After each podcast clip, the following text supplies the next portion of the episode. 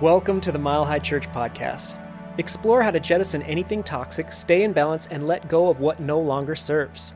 Declutter Your Life is Reverend Carol Wilkie's online class starting Monday, November 9th, using principles from Marie Kondo's best selling book, The Life Changing Magic of Tidying Up. Learn more at milehighchurch.org. And now, part four of Adventure in Faith 2020 Remembering What Is Mine to Do with Michelle Medrano. Thank you for your faith in yourself and your faith in us. We are blessed. We are blessed.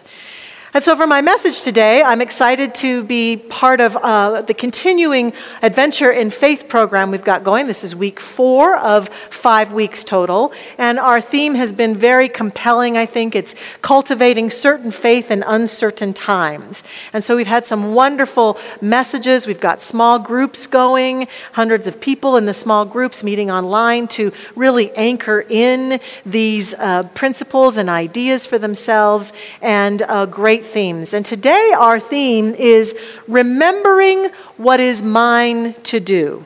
Remembering what is mine to do. Now, I would contend that every human being on this planet is born uh, connected to the divine in such a way that what is ours to do in every situation in our lives is clearly uh, revealed through who and what we are.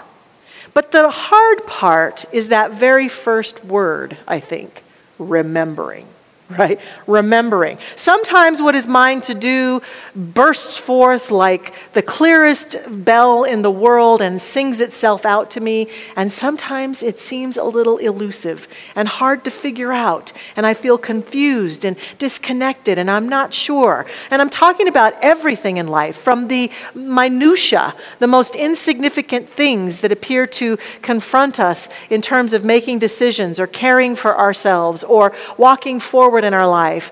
Uh, remembering what's mine to do to care for my body and to care for my, my soul and to care for myself at the deepest level, self care. Remembering what is mine to do with regards to that. Remembering what is mine to do as a friend and a family member and a family. Uh, remembering what is mine to do as a member of a community. Remembering what is mine to do as a citizen of, a, of the nation and a citizen of the, the world. Remembering what is mine to do as I'm driving my car. Remembering remembering what is mine to do as I'm spending my money and circulating my good, remembering what is mine to do as I eat food, remembering what is mine to do as I speak to other beings on this planet.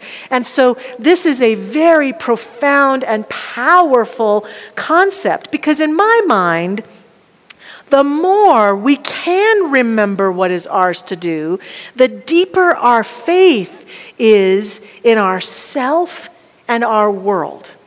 There's, an, there's a power in the authenticity of one who moves through their life remembering and actually doing and living out what is theirs to do in caring for themselves. We may not always like it when people choose to remember what's theirs to do as opposed to remembering what we think they should be doing. And that is the problem, isn't it? There's so much noise in the world, so much noise that wants to, to impart to us and tell us and guide us into what is ours to do. And, and people have a really strong idea. The, are, the people who are closest to us and think they know best for us and love us and want to give us advice and input about what they think we should be doing with our lives, as well as uh, preachers and teachers and grandparents and uncles and aunties and the media and the government and uh, uh, the moral f- fiber of the world, all sorts of input. We get lots of input, and that's part of the noise. And so the, the, the part that knows what is ours to do has never gone away from any one of us, has never fallen away, has never been diminished has never had itself depleted.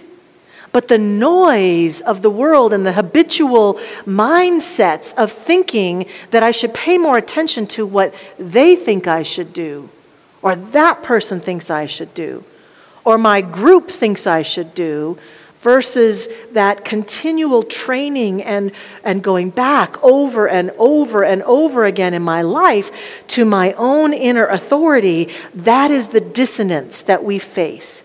And I think that dissonance keeps us sometimes trying hard to figure it out and feeling as though we can't quite figure it out. But it is a huge gift to remember what is mine to do.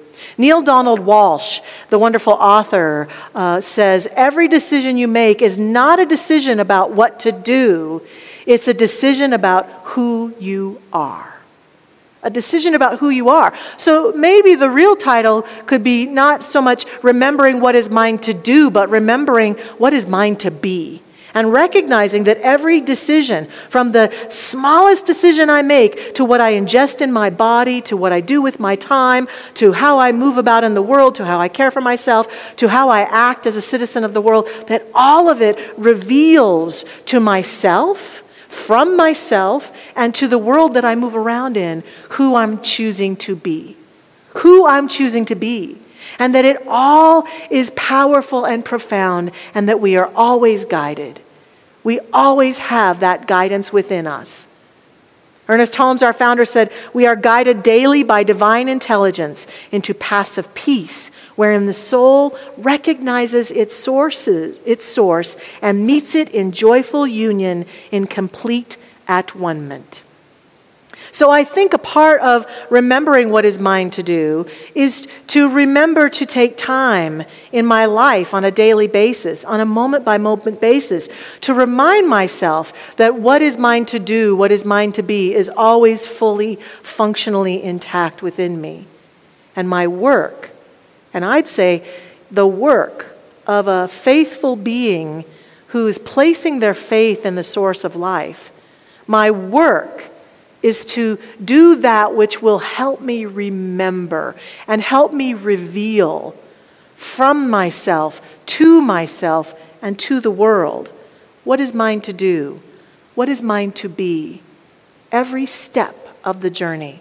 And that the more I do that, the more peaceful I am, the more authentic I am, the more anchored in love and joy I am Whereas the greater that dissonance is, the more uncomfortable I am, the more anxious I am, the more frustrated I am, the more confused I am. And so it's a choice of recognizing that when we choose to live our faith out in this remembering activity, we can find our deepest self. And what that takes is to pay attention to what we're paying attention to we've been cultured and trained, a lot of us, as I said already, to pay attention to the voices out there. So let's start with the voices out there. The elusive them and they. They say we should. They say it's better to. They say it's important to. We get a lot of input as human beings growing up. We get input constantly from the moment we're born. We get input about what's appropriate for us to be and do based on our gender, based on our culture, based on our race, based on our socioeconomic status, based on the country we live in, based on who we are, the color of our skin, all of that. We get lots of input about what the world and, and those around us think is ours to do. But the classic stories that make up some of the best literature and plays and music have to do with people who eventually, despite any and all of that, said, I'm going to listen to my own inner authority. I'm going to follow my own inner voice. And I'm going to tune out that noise and, and I don't want to say we completely tune out that noise because the truth is we're placed here together on this planet and we can receive powerful and profound input from people. And so we don't want to tune out all of that noise.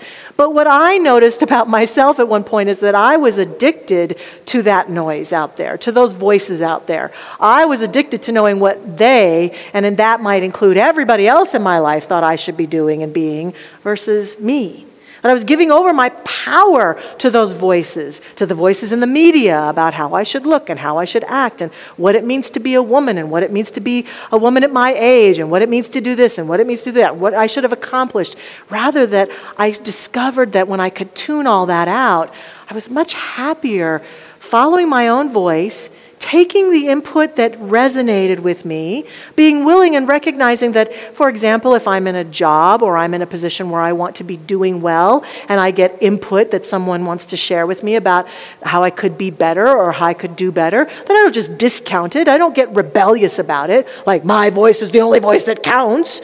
It's a balance of, of tuning in and recognizing that the voices out there can't be the end all be all of my choices about what is mine to do and be. But at the same time, I can't just turn all of them away and say, I'm never listening to anyone who tells me what I could be or do. Neither one of those extremes works. There's a, a beautiful balance of tuning in, to, to tuning in and allowing those voices to be balanced and joyful. And to allow ourselves to do that can take great courage. And I suspect we can all cite times when we listen to that voice within and step forward. And it takes courage because here's the thing about that uh, people might think you're crazy sometimes because everyone over here thinks you should be doing or being this, and your inner voice is saying, I need to be doing this. And we won't always get it right. Sometimes, despite listening to that inner voice fervently and stepping forward, I still stumble into challenge or frustration. I won't always get it exactly right. And it can be uncomfortable, but it's worth it. It's true fulfillment, true faith building, true standing in what I would call my true north. As I look back over my life, I can count numerous examples where I listened to that inner voice. The, the, the inner voice that beckoned me into ministry, I resisted it for a while. Honestly, I just thought that was the dumbest idea I'd ever heard in my life. Ministers were boring. Blech, who'd want to do that? And eventually, you know, look where I'm standing right now. So I eventually listened clearly, but I was in resistance. So that story is a, a, huge one in my life. I also, uh, in looking back, remember a time in my former community at New Vision Center in Scottsdale, Arizona. It was in 2008. There was a lot of strife in our country. The housing market was tanking. Uh, we were, our, our, economic status in the world was tanking. We were, people were scared and stressed and frustrated. And donations and churches started to, to go down quite quite powerfully. They did in our church in Arizona. And we were renting a, a space in Scottsdale that was a pretty high uh, priced rental space. And so our board decided to look around, and we decided that it would be better for us to purchase a building that we'd found that would mean that our mortgage would be about half of what our rent was. And one of the places that I know that I've struggled in my lifetime as a minister, um, I did till years, a few years ago, I'd say, is that I'm a career minister. So that means that I got that calling when I was 18, and I haven't really had much of any other career but this. And so that's good news and bad news in many ways. Um, people around me, especially when I was a young minister, would say that one of my weaknesses was that I wasn't a very good business person. That I'd never been in business, I'd never had a business, I'd never worked for a bona fide business. I'd only worked in the nonprofit world. I worked as a teenager in a couple of businesses. But, but the business people, when it came time to do things like buy a building, were full of advice, chock full of advice for me. And one of the things that we discovered we would have to do, we were in the middle of a seven year lease. And in order to purchase this building we wanted to purchase, we would have to get ourselves out of that lease. And the business people around me said, impossible. It will never happen. These are Science of Mind business people, by the way. Impossible. It will never happen. In a time like this, they will never let you out of that lease. But my inner voice said something completely different. And I said, Well, I'm going to try. Just let me try. And so for a while, I called the landlord. My guidance told me to call the landlord uh, every few weeks. And I would just call him up and just talk to him, and I would connect with him, and he and I would share our lives with each other. And at the end of the call, I'd say, So, how would you feel about letting us out of our lease? And for a few months, he said, mm, I don't think so. And I'd call him up the next time and say, Hi. And we'd talk. And I'd say, So, how would you feel about letting us out of our lease? And he'd say, Well, I think I'd have to talk to my family about that. I said, Great. Talk to your family about that. And then I'd call him up and I'd say, How would you feel about letting us out of the lease? Well, the business people thought this was just the dumbest idea they'd ever heard. But there came a month where I called him and I said, How would you feel about letting us out of our lease? And he said, Okay. I'll let you out of your lease. Now, we did pay a little money, but not near what we had to pay if we had stayed there for seven years. And we were able to buy our church. At a time also when all the banks were saying no to lending money to a church, we had miracle after miracle. And I think that particular instance with the landlord was my inner voice prompting me. But I watched as a group, as together we followed our inner guidance system to what was necessary to move forward in the good that we sought. So the value of listening to the voice inside is powerful. The voice in here, the voice of my inner universal help system. That's what I call it. Inside of us, we have the most sophisticated computer on the planet that guides and directs us like nothing else. But as I've indicated already, we have to remember to use it. What happens for many of us when we're listening to the voices out there, we're in our head. We're listening to our head space. Last a couple weeks ago, I talked about listening to our heart. Last week, Reverend Josh talked about, as part of his message, about being guided. There is a voice inside of us, an internal compass, a place within us that can lead us forward. And the more we begin to listen to that, we find that some really key things begin to happen to us. We begin to feel as though we're on purpose, as though we're on the right track. And we may get it right and we may get it wrong, but we will feel so fulfilled. We will feel so connected. And our faith is built powerfully by the times that we listen and move forward and get it right. And we see magic begin to happen little surprises that are just amazing and powerful and profound as we listen. We see signs along the way that align us to the synchronicity of the good that is within us, that is guiding us. In purchasing that building, building. We, we opened on Christmas Eve. That was our first service in that new building. And when we got there, by the time we got there with all the moving and all the things we had to do, we were behind. We were, we were short by about $42,000 that night. And we knew we had candlelight services. And just like here at Mile High Church, often the end of the year, and candlelight is a very abundant time because people are so generous with us. And so we were trusting, the board and I, we were trusting. And that night, I will never forget, the board president was on the money counting team, and she came to me crying after after the last service, and she showed me that that night someone had given a check for $42,000 exactly. And we felt as a group, we're, we're, we're, on the, we're doing what's ours to do. This is right. This is right action. This is what we're supposed to be about.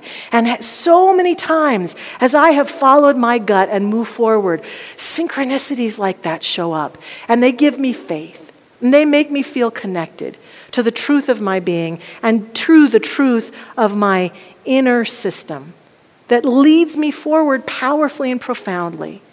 And so I encourage us to find those inner voices within us. And I say voices because we've all integrated the voices of wisdom within us.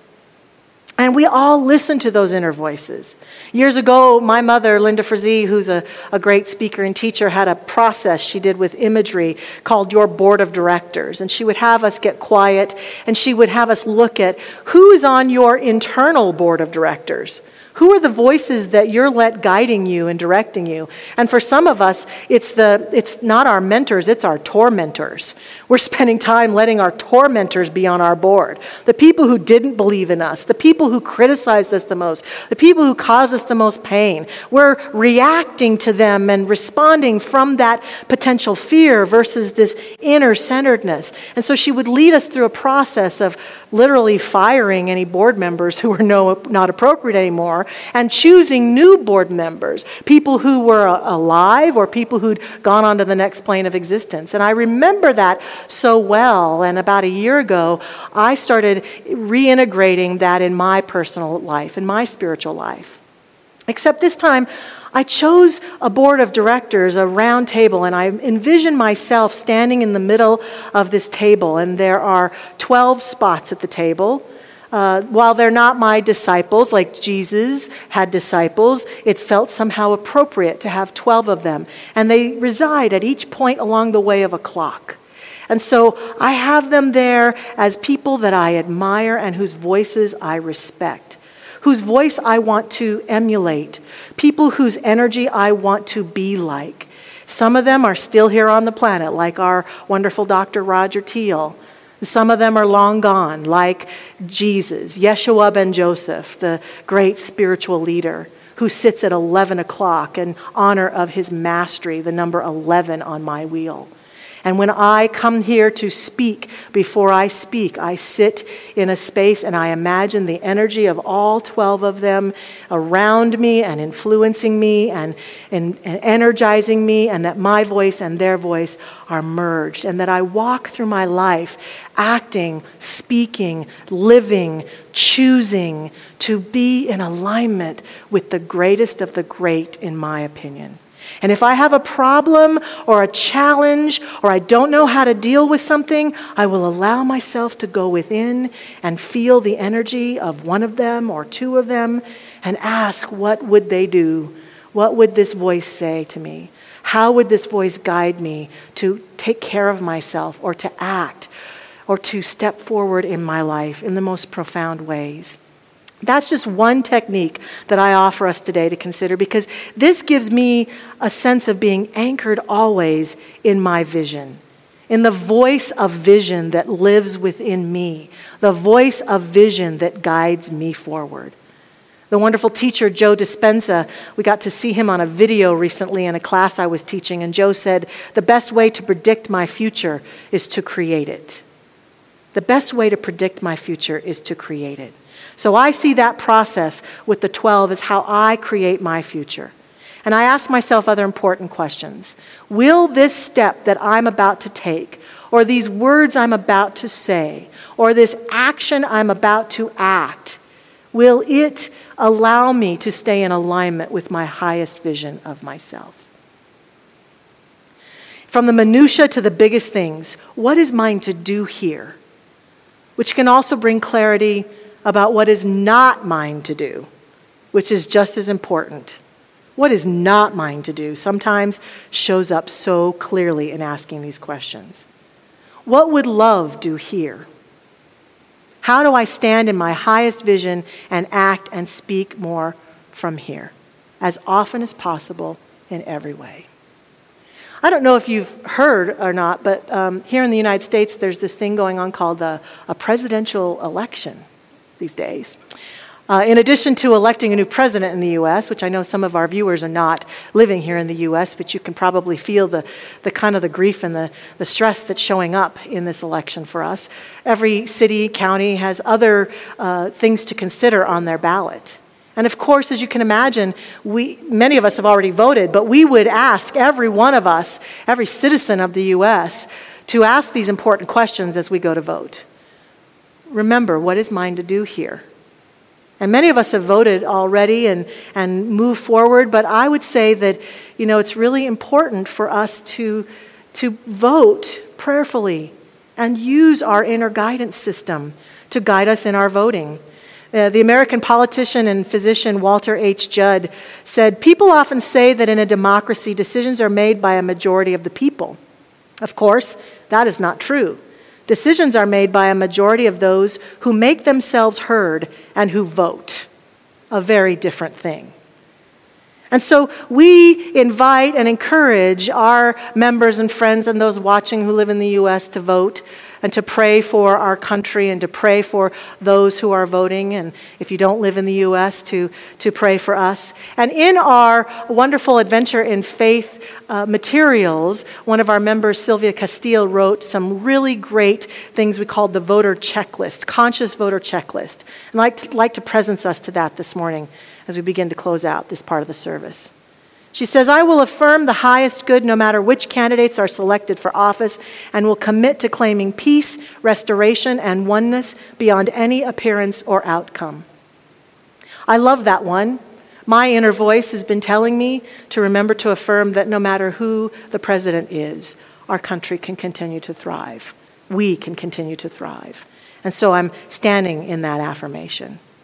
She, the next one is I will approach and not avoid central issues facing my community and country. I will seek to discuss them in supportive spaces where I'm willing to hear and trust that I am being heard, even when in disagreement. I will hold myself accountable to being a role model for good in my home, online, and having to do with controversy in every area, knowing that greater good is always unfolding. We are placing our faith in the process, trusting the process that we are in.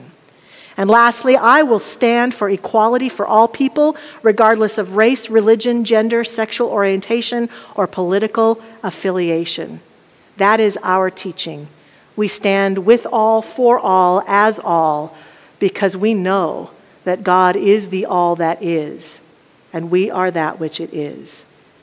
We vote we step forward in every area of our life, choosing to remember what is ours to do. Thank you for listening to the Mile High Church podcast. This podcast is made possible by the generous contributions from listeners like you. If you'd like to make a donation, please visit us at milehighchurch.org. Have a fabulous day.